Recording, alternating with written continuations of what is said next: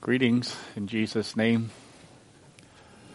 Here on this special day. The special day is the Lord's Day, right? and it is Mother's Day, which is, of course, secondary. And I get the privilege to speak to mothers.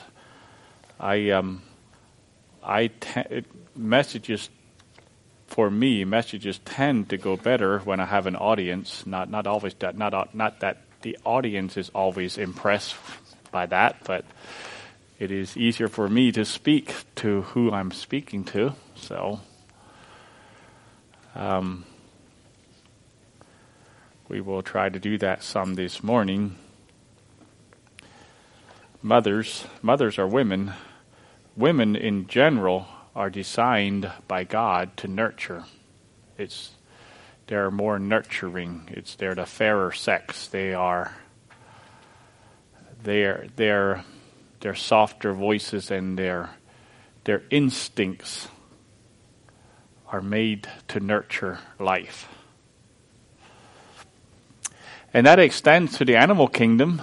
Uh, but I mean, I said women in general are made to nurture life, but it's especially true for mothers. And that extends into the animal kingdom to some, not to all the animal kingdom. There are some animal mothers who have no concern about their young, but you remember when Jesus said, when he wept over Jerusalem, said, Oh, I would have gathered you like a hen gathers her chicks. There you see a mother the nurturing, caring, protecting instinct. And then you have Proverbs, where Solomon is just using a regular natural phenomenon. He said, Proverbs 17:12, "Let a bear robbed of her whelps meet a man rather than a fool in his folly." So using a bear, a she bear, that has her cubs taken from her. Now, that's just the analogy. A fool in his folly is pretty bad, according to that illustration. But mothers naturally care and nurture their young. So I don't know. I'm thinking of how I can encourage mothers without patronizing you without um, uh, uh, my my goal generally is to help you maybe back up a little bit from the uh, you know life becomes just every day just in and out and so on. And i know mothers all you mothers are at different places in the stages in your life. Not all mothers are at the same place But to be able to step back and see the grander scheme of things is one of my goals this morning, and then give some practical direction in how to achieve those the grand scheme of things. And I thought of some possible titles. Uh, Nurturing Life would be a title, maybe Missional Motherhood. How about Empire Builders or Kingdom Builders? Or the hand that rocks the cradle rules the world. But I chose this one. I chose this one. Said mother is a verb. mother is a verb.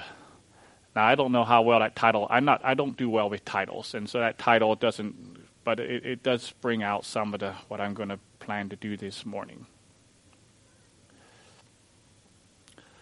Because you are not just a mom.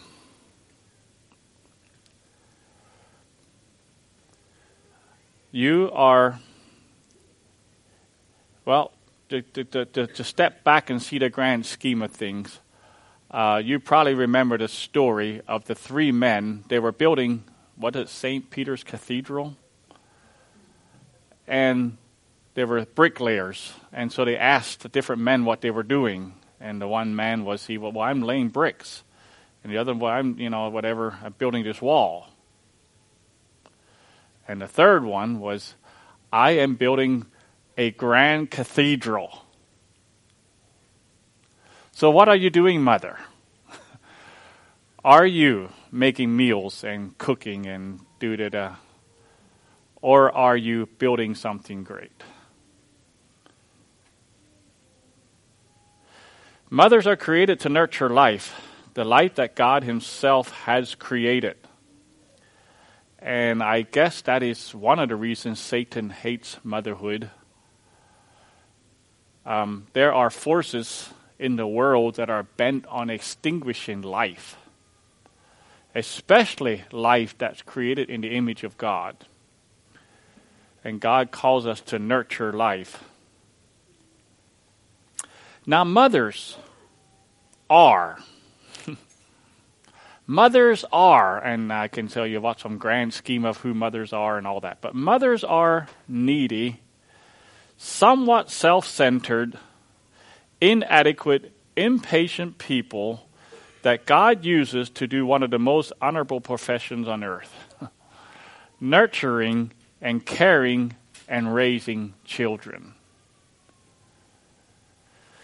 And mother is a verb. It's a verb like serving is a word, a verb. And caregiving, I thought caregiving, well, caregiving is actually not a word. That's a noun, probably, isn't it? That right? Caregiving is a noun, but caring, nurturing, sacrificing, teaching. And is losing sleep a verb? but mothers do. Mothers do that. The mission of God fearing mothers is to raise children to be worshippers of God. Now, that's a grand scheme.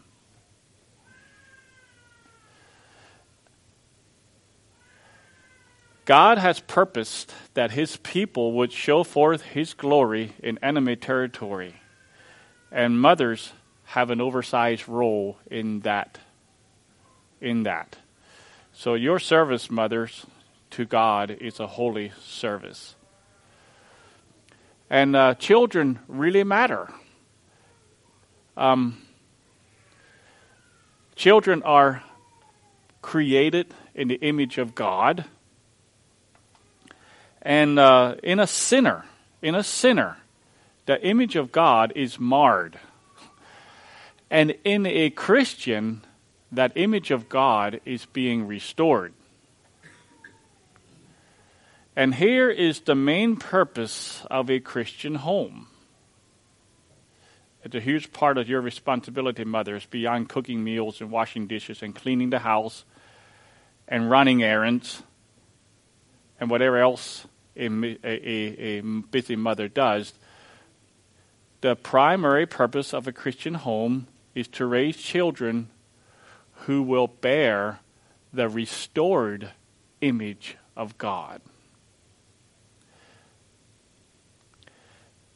Your children and going on, your grandchildren and on down the line are the next stage in this restored image race. You can turn to Judges, Judges chapter 2, talking about your, um, your impact and your responsibility when you do it. And we're going to look at the book of Judges, well, look at a passage out of the book of Judges. And the book of Judges is not my most inspiring book to read. In fact, next to Lamentations, I think Judges is the most depressing book. In fact, it's absolutely horrible at times. But it's not a mystery why the victorious children of Israel descended into such moral morass. In fact, it's clearly stated. So let's read here in Judges chapter 2, starting at verse 7. And the people served the Lord all the days of Joshua and all the days of the elders that outlived Joshua, who had seen all the great works of the Lord that he did for Israel. And Joshua, the son of Nun, the servant of the Lord, died, being a 110 years old. And they buried him in the border of his inheritance in Timnath Heres in the mount of Ephraim, on the north side of the hill Gash. And also, all that generation were gathered unto their fathers. And there arose another generation after them, which knew not the Lord, nor yet the works which he had done for Israel. And the children of Israel did evil in the sight of the Lord, and served Baalim, and they forsook the Lord God of their fathers, which brought them out of the land of Egypt, and followed other gods of the gods of the people that were round about them, and bowed themselves unto them, and provoked the Lord to anger. And they forsook the Lord, and served Baal and Ashtaroth. And the anger of the Lord was hot against Israel, and he delivered them into the hands of spoilers that spoiled them. And he sold them into the hands of their enemies round about, so that they could not any longer stand before their enemies. There was a new generation who did not know the Lord. Now, God had not failed. God was faithful. God had fulfilled every last one of his promises. And not one of his promises failed. So, who failed? Well, it was a collective failure, it was a community failure, it was a people of God failure, it was an identity failure, it was a father failure, and a mother failure. And it takes just one generation for this to happen. Even just one generation after a mighty work of the Lord was done among the people. The outcome was that there was a generation of children who grew up, and this next generation of children grew up and became fathers and mothers. And these fathers and mothers did not know God. And then they violated the commands of, commands of God. And the result was they could not any longer stand before their enemies. You know, I know of a grandfather and a father and a son. Where grandfather was a Christian, at least a Christian in the sense, I don't know him very well personally, but he's a Christian in the sense he was involved in the Lord's work. Father, at one point, quit going to church and divorced his wife. And his children, this is the grandfather, father, children, everyone last every last one of those children are in a complete moral morass. They cannot stand before their enemies. There are enemies in their lives and they are under the control of enemies. I have seen that. We you have probably seen it too. That when this happens here, like here in Judges, or when it happens in our day, which it does, the children eventually become captive in bondage to the enemy. And so, what is the answer? What is the alternative? Well, it's the Great Commission at the end of Matthew, and it says here Go ye therefore and mother all your children preparing them for baptism,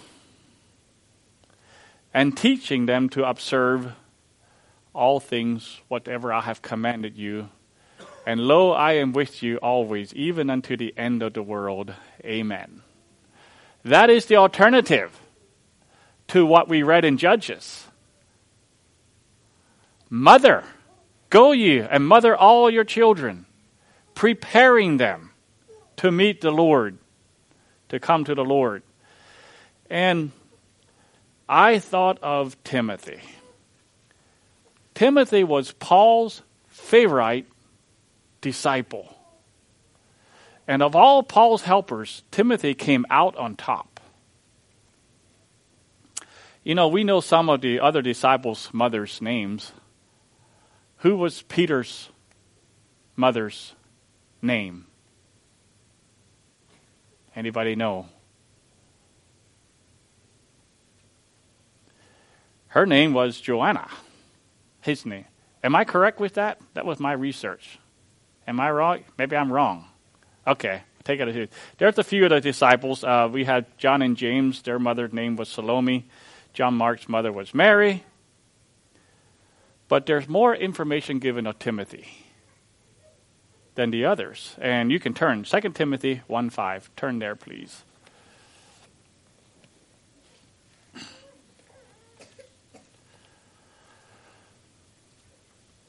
Second Timothy chapter 1 verse 5 in this letter to Timothy by Paul his favorite disciple when I call thee, when I call to remembrance the unfeigned faith that is in thee. Now, Timothy had unfeigned faith, which is, that's probably what made him stand out so far. But listen, that unfeigned faith, which dwelt first in thy grandmother Lois and thy mother Eunice, and I am persuaded that in thee also. Mother and grandmother. I wonder what this home was like. So we're talking about Mother's Day. We have mothers and grandmothers in a home having a son who grew up to be Paul's favorite disciple. What was going on in this home? Well, we have a few hints. We have one here. First, it's stated, which is unfeigned faith. And that, that unfeigned faith is a common, common denominator. Grandmother had it, mother had it, and son has it. There's that common denominator, unfeigned faith. And, and as I talk, what is unfeigned? And, and the dictionary just gives it as spontaneous and absence of pretense. And there's some synonyms I would like to look at just to broaden a little bit out um, talking about faith by mothers in the home, a synonym of unfeigned is sincere, which simply means absence of hypocrisy or any falsifying embellishment or exaggeration. An example is given is a sincere apology. Now you know what the difference is between an apology and a sincere one. A sincere apology is an unfeigned one, it's real. Okay? So we're talking about faith that's real. And another synonym that the dictionary had was wholehearted, which means sincerity and honest devotion without reservation or misgivings. And the example was given of promising, uh, uh, just a wording, uh, sentence. We promised our wholehearted support. Do you recognize the difference between support and wholehearted support? You know, it, it's not the same. Support is, that's good. Wholehearted support, when you got that, you got it. And the third one, the last one I'm going to talk about is unfeigned, is heartfelt, which is depth of genuine feeling outwardly expressed depth of genuine feeling that is outwardly expressed. And uh, it expresses our heartfelt gratitude. In other words, I really feel it and I expressed it.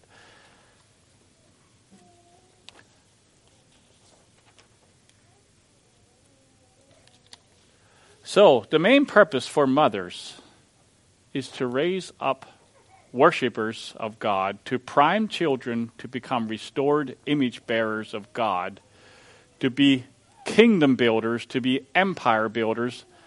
And Timothy's home did that. He grew up, he worshiped God, and and he was restored as, as an image bearer. He, he became a Christian, and he built God's kingdom.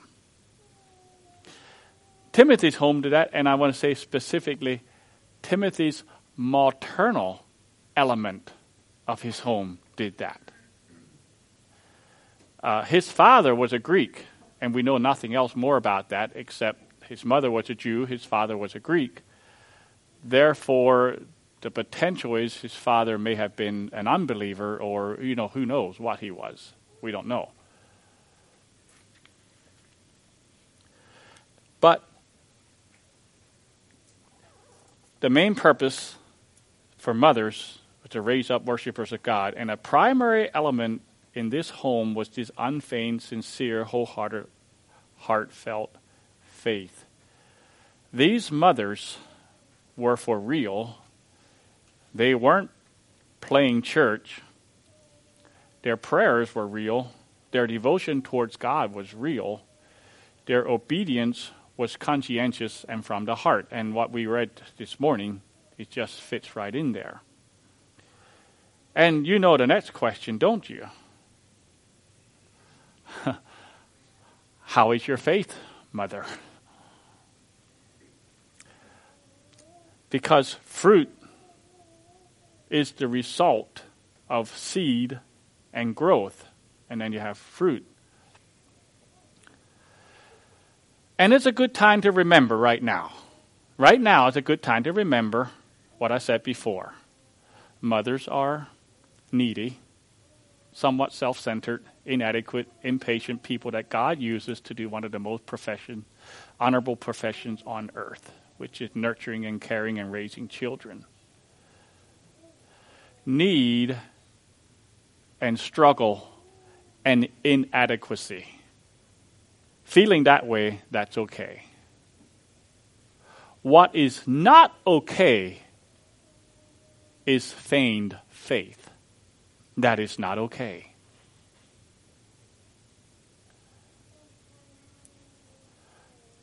To have this fruit of restored image bearers of God, we need to plant and nurture the corresponding plant or crop. And this case would be a genuine, active, non hypocritical faith. We're going to speak a little bit more on that later. What else was going on in this home? Well, turn to Second Timothy. Well, you're at Second Timothy. You're still there. Turn to chapter three. In the same letter, where Paul is continuing to write to his favorite disciple. In chapter 3, verses 14 and 15. But continue thou in the things which thou hast learned and hast been assured of, knowing of whom thou hast learned them. And that from a child thou hast known the Holy Scriptures, which are able to make thee wise unto salvation through faith which is in Christ Jesus. From a child, Timothy, in your home, you heard and were taught the Bible. And do you know what this word child means? I think of a child, you know. Actually, the word means infant, and I, I checked it. it. It's like the, the late Jesus, the babe in a manger. That's this word child.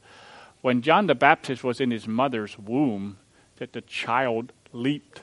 It was this word child. So,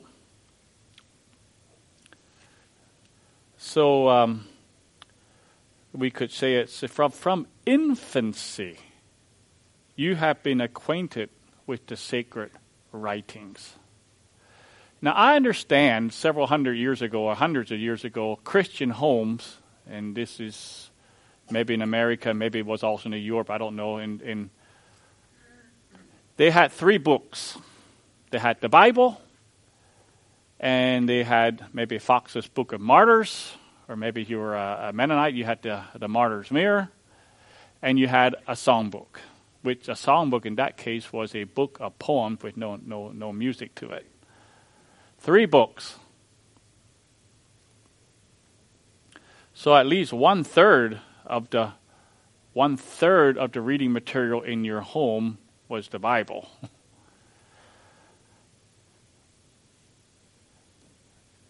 and today we have a few more books than that. You agree with me? more books than that. And then we have the digital world, which is starting to make a significant impact, probably even in some of our homes. And with all that competition, how much of the word is getting into your children? This is not just for mothers, but it is for mothers. How much of the Word, reading the Word, memorizing, discussing, and teaching. When I was a boy, conservative Anabaptist perspective books were fairly rare. The Pathway Publishers was a major one in our day. They had a couple of magazines. They had some. They had some school book readers that I read all of them, and they also had some stories and so on. The Girl in the Mirror and some other ones that I remember. And Rod and Staff began publishing in 1967 so there was there was a limited amount, but today we have a proliferation of good, solid, proper reading material of and growing exponentially.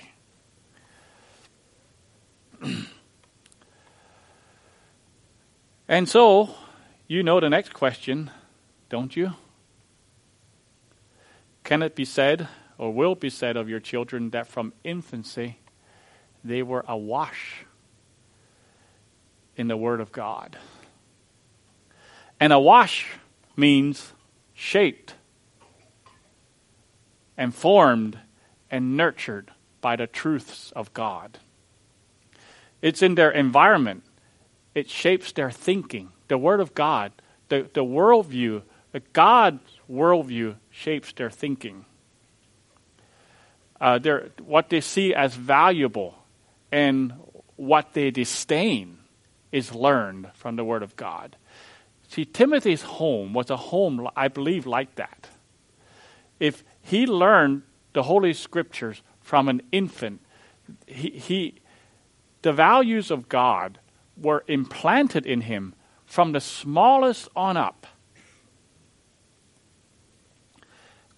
You know, when it comes to books and literature that we expose our children to, I, I, I don't always even know where I'm I'm at. I know that. Uh, well, okay, in our home, uh, my my children read books at grandma that we didn't have in our home, and so their their perspective did increase. And and there's there's a part of me that I, I want my children to be educated and under and understand the classics. In other words, um, I, has, I, have one of the classics later on, in, but I can't think of it right now. Later on in the message here, but um, the whole idea of a classic like Hansel and Gretel, where you go into and you have this wicked witch and the farce. You know, that's a, there. You can learn lessons from that. That if something is too good to be true, it probably is. And maybe you don't have to go to those stories like that to get your lessons. But the whole idea is uh, as there, there's, there's a breadth of material that I can understand our children can have. But we're talking about the core. What I'm talking here is about the core. We're talking about the environment. We're talking about the atmosphere of your home. As you look at the reading materials in your home, and, and you, you collect them, what for atmosphere are they actually presenting? Are they silly and foolish, or uh, are they, uh, you know, kind, uh, or even ungodly, or are they actually, I can say that word properly now, genre? Did I say that right? Close. Okay, took me a couple years what the genre of the literature that that you have in your home? What for input do your infants and your children and your youth what is shaping them? Because it does shape them. The input, in other words, more is caught than taught. And your, your example, of course, mother, your example teaches them a lot but the things they are exposed to, it teaches them a lot as well. So they are either shaped by the Word of God and value, or they are shaped by worldly concepts taught by silly books or videos, which in time also shapes their worldview and their values. And I suspect that Timothy's home was largely vacant of such such input. Another thing I thought of about mothers is what we always talk about or harp about reveals what is important to us. And like my boys, my big boys now, my my boys, my oldest boys, when they were little, were over at grandma, and grandma asked them, "So what do you do at church?" Well, what do you do at church? They had they had it straight. We said we sit still. well, maybe I had a wrong emphasis. It's important to sit still in church. That's good. But what do you do at church? You worship the Lord. You listen to the Word of God. But what we harp about, the children catch that. And and uh, we want to shape them. In fact, we often we often get a lot of things backwards. The Pharisees got it backwards when they, they talked about the Sabbath. They thought, they're, they're, they're, not they thought, I don't know if they thought it, but their application of the Sabbath was simply, well, God made the Sabbath and he wanted someone to keep it, so he made man, right? no, that's completely backwards. But we are, as human beings, are good at getting things backwards. And so we think that a home is made so we can keep it clean, right? That's the purpose of a home. It's, we, homes are created so they can be kept clean.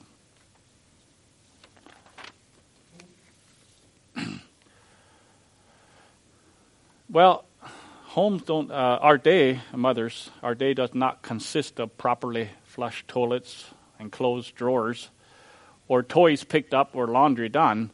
See, it includes all those things, and they are not, they're not non-issues. They aren't. But that's not the ultimate purpose for our homes or our children. The overriding purpose of why we have children to raise up faithful worshippers of God who love Him and fear Him and obey Him. Answering this is the purpose of raising children and having a home. Answering their insistent questions. Again, sensing their heart condition their moods and teaching them by the way when you sit down, when you rise up. Nurturing into them kindness, consistency, and thoroughness, and discipline. The other things in the home are incidental. Your calling, mothers, is to be a disciple maker. Your sin is not in your neediness or your inability to get all the work done in one day, nor is it your desire to have some time alone. That's not your sin. Or even some time to talk to your husband. It's not a sin to desire fellowship with other ladies and to communicate your heart. But what is sin? Well, it would be rebellion, it would be neglect, it would be selfishness, it would be worldliness, it would be anger in your situation. Those are the things that we need to be repent of and to be sanctified from. Not from the fact that you don't know everything there is to know about the children's nutrition, or that um, that you don't understand all the different stages of a child's life. You don't need to repent of that, though that's helpful. So, there are no super moms, but there are moms with a mission. There are moms with a mission. These moms can rule, teach, and serve, and nurture, and build. And this mom as she does that, she herself is changed into the image of the Lord. As she as she walks with her Lord, she herself is changed as she so walks. Like Ephesians chapter 2 verse 10 talks about so we're created to be God's poem, By grace are you saved through faith, not of good works, and, but we are created unto good works. And God is creating us a poem. A prosperity type gospel for mothers would be one that would promise you that you can be a supermom. That what you need is to love yourself more. Maybe you need to believe in yourself more. Maybe you need to maybe give more to this certain ministry. But you are promised success if you follow this formula. That's a prosperity type gospel for mothers. But most of God's work is done in the crucible, in the refining pot. You know what? And this is this is old time when they refined gold, they would put this ore in the pot. They put a huge fire under it, and they would melt that ore, and then the dross gets taken off the top. Most of your mission, sorry to break the news, mothers, it's not a prosperity gospel. It comes in the crucible, it comes in the refinery. That sense of need, that urgent sense of need, the inadequacies, the sense of not reaching around, the vulnerability that you feel when you don't know exactly how to move ahead That is actually when God does most of the work in your life. You know, when Paul had something in his life that severely bothered him, he prayed that God would take it away, and God said, No. And he's, and then Paul said, and he said, My grace, and God said to Paul, My grace is sufficient for thee, for my strength is made perfect in weakness. And then Paul's response was, Most gladly, therefore, will I glory in my infirmities, that the power of Christ may rest upon me. So, you can rest in the fact, mothers, that though you are needy and insufficient, God is at work. If you walk with Him in un feigned faith, which is the key, which is the key.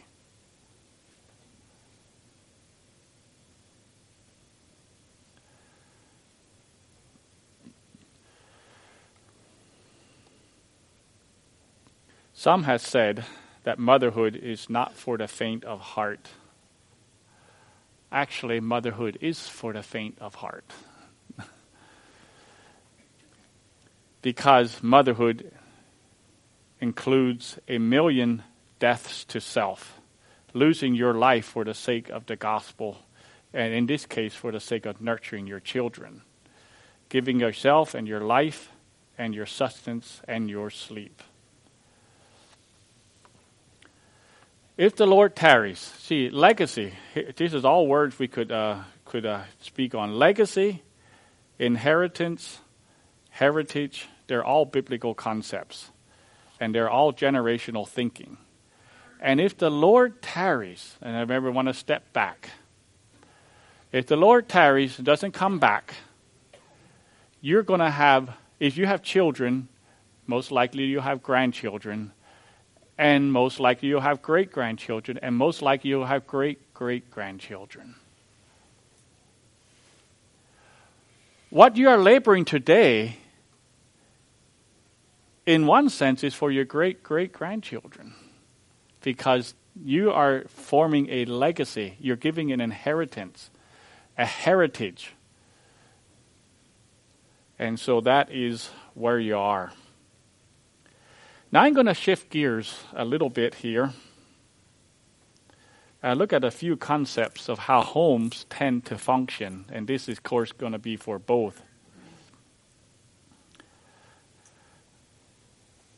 these concepts, uh, it's almost, I almost feel like I'm coming up here like I don't have them fully developed. So it's going to be sort of rough around the edges. I'm thinking about them, but they could have put a whole lot more thought on them. But I like to talk about the concepts of how homes tend to function. Picture your home as a garden, like the first garden. The first garden had two trees in it. Picture your home with a, as a garden with three trees in it. Each home is dominated by one of these trees, and we can pick fruit from any of these trees. I'm going to talk about first the tree of legalism.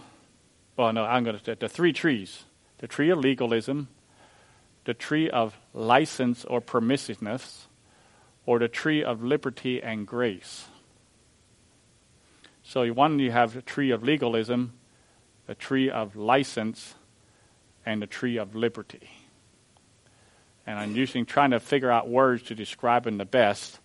But legalism occurs in a home when a parent tries to establish a set of values and rules and structures based on their own authority.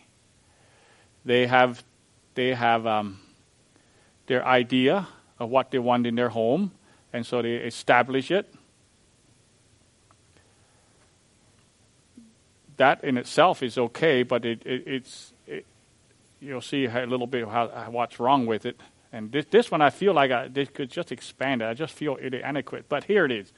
Dad, since he's the biggest, and since he can yell the loudest, he establishes the rules he wants. These are the rules I want, and they're going to be enforced.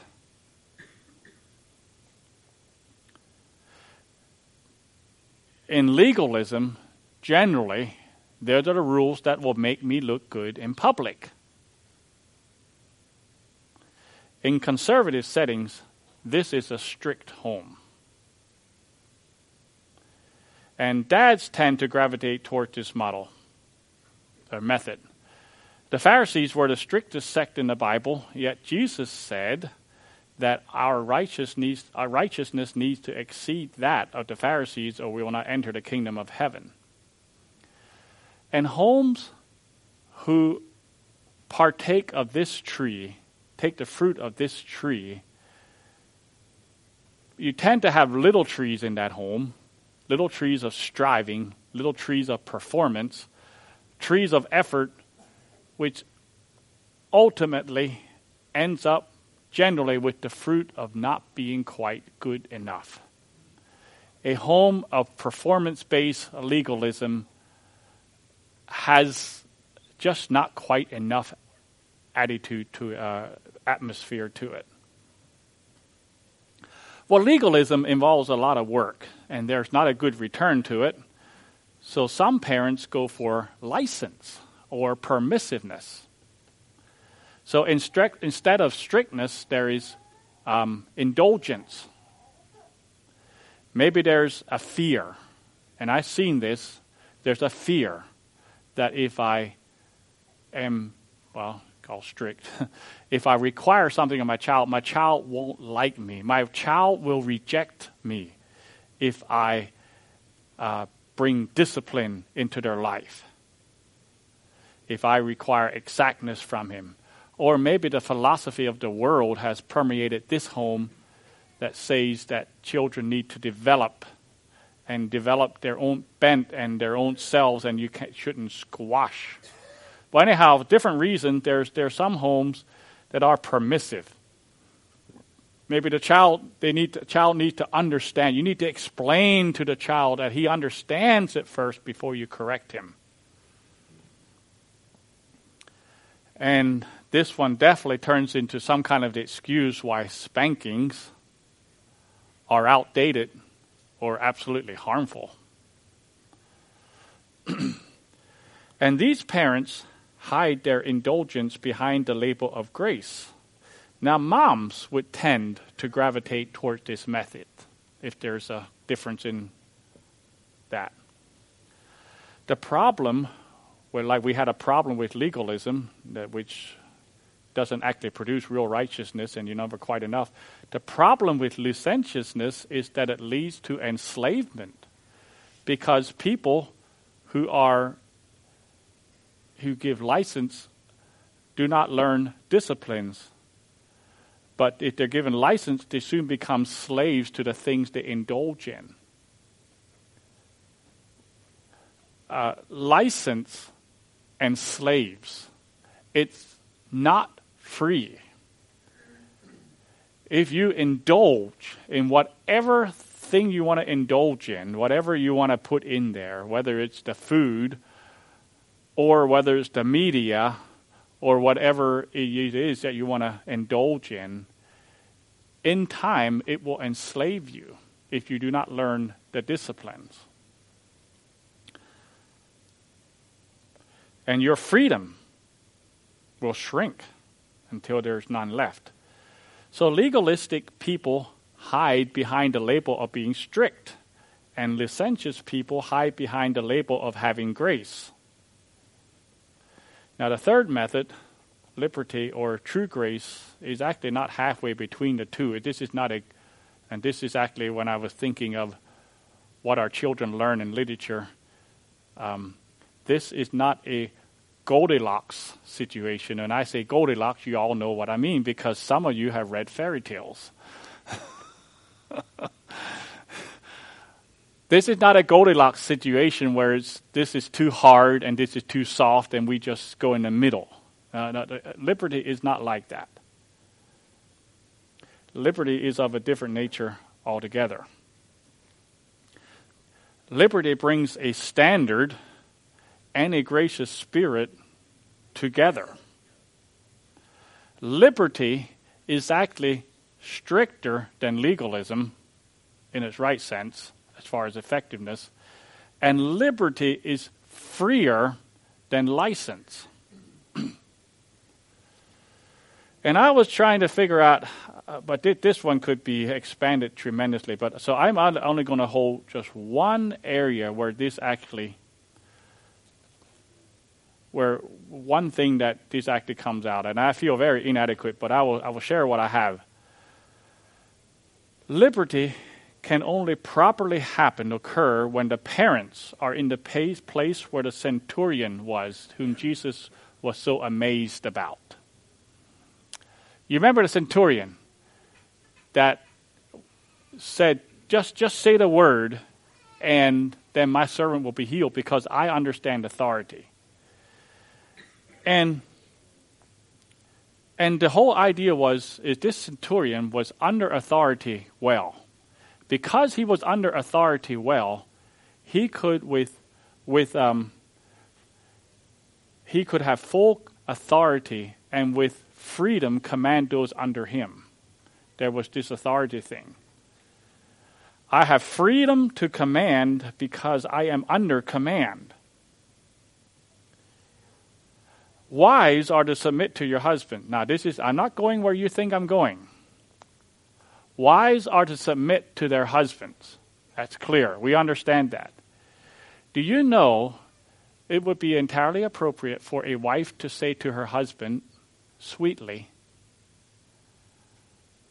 this submission thing, I'm not sure what it looks like.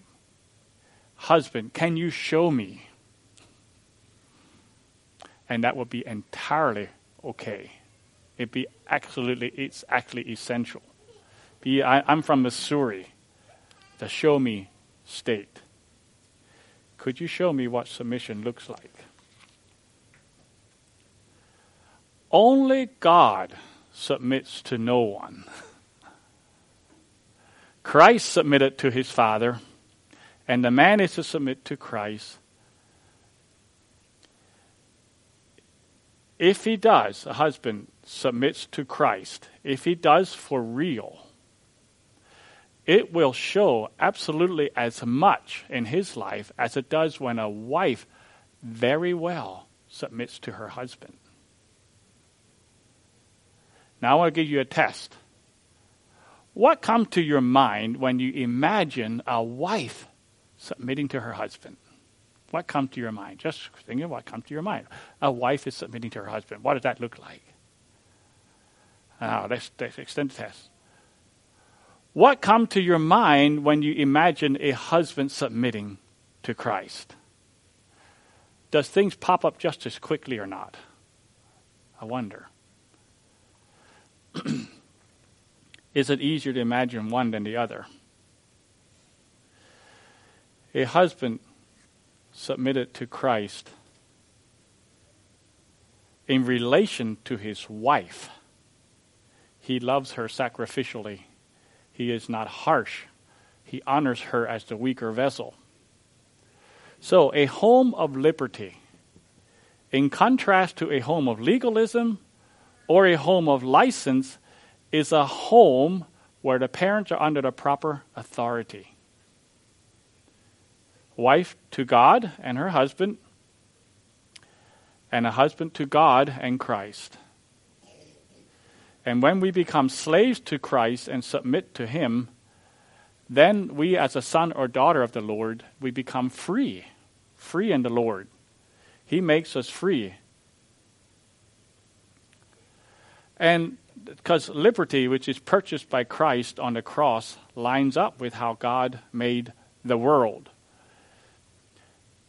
And the righteousness of this liberty outdoes the Pharisees' righteousness, and it does not enslave as does license.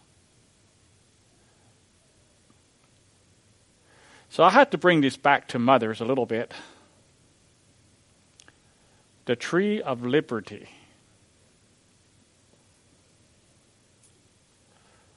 If you by grace have discovered that sweet spot of submission, which is submission to the Lord and to your husband, if the authority is above you, know that you are principled and dependable. Then you are at a good position to guide and to discipline your children. You can order and organize your home from a position of strength and from a position of peace. Say peace and strength. I think of the Proverbs 31 woman. I think that's exactly what she did. I think she was in her place and and she was a principal woman and from that position she could order her household.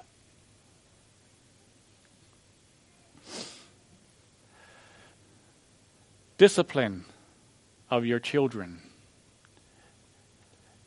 This is the and so when we're talking about the three trees, you can have you can be strict and legalistic, or you can be licentious and permissive, or you can be in that place of liberty under God where you actually have the uh, peace and the strength to guide your house. Discipline of children is always directed towards an end. Now, discipline is never pleasant when you're in the middle of it. That's what uh, Hebrews says, and it's that way. We, we know that's the way. So, what is discipline? And talk a little bit about your children here at the end here. Um, discipline, when your children are growing up, like a- a- any kind of, well, yeah, any kind of tree, when you see a tree growing the wrong way and you want it to grow straight, you will tie it so that it grows straight. That's discipline. When you see your children going this way and you don't not good, you, you bring discipline into their lives. The, the, the point is down the road that they're going straight. And discipline takes time. Discipline is structured order. It takes time. Just like uh, planting a garden and caring for a garden takes time, but you're looking for a fruit. Now, difficulty and hardship, I'm talking about from the mother's side now, is, is a, it's a story of grace. You to, again, you have to look at the bigger picture. You have to step back and look a little bit. Right now, you're in the middle of this situation, but you're in the middle of a story. Don't, don't lose the bigger picture. If, if, you don't, if you don't have a bigger picture, all you have is pain. But if you have a bigger picture, you, you, you, you actually can walk in grace. And I, I want to just give an illustration of that. Uh, difficulties in child rearing in child rate training, that is part of the story, and it's part of the blessing. And I want, I want you to step back a little bit and look at it. Someday your little children are going to grow up, and they will be adult children, and they will talk about their childhood. And some of the most amusing stories that children will talk about when they're adult children, when they're adults, not children, when they're adults, is some of the most difficult times you went through as in the family. I know one story. I had an uncle. When he was a little boy, he was sort of rambunctious. So, mom, when she was hanging up the wash, tied him by his suspenders to the wash line so that he doesn't run away. He's probably just a little toddler. I don't know how old he was. Well, problem solved. Take the pants off and run. And I don't think that had a good ending. And in fact, I think the application probably hit its mark better. but we laugh over that story for decades and decades. Grandma is gone. Uncle Paul is gone.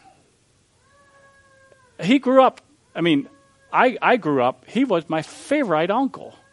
But these stories, I don't know what was going on in his childhood and what all mom, uh, grandma was facing in training him, but I am sure that was not a pleasant thing. In the middle of it, it doesn't look. So in the middle of training your children, get a little bit of a bigger picture. It's not always going to be this way. They're going to grow up, and some of those stories are going to be funny. So, hardship is part of the story, and it's an essential part of grace. Okay, so just a little bit of a summary here. Mother is a verb.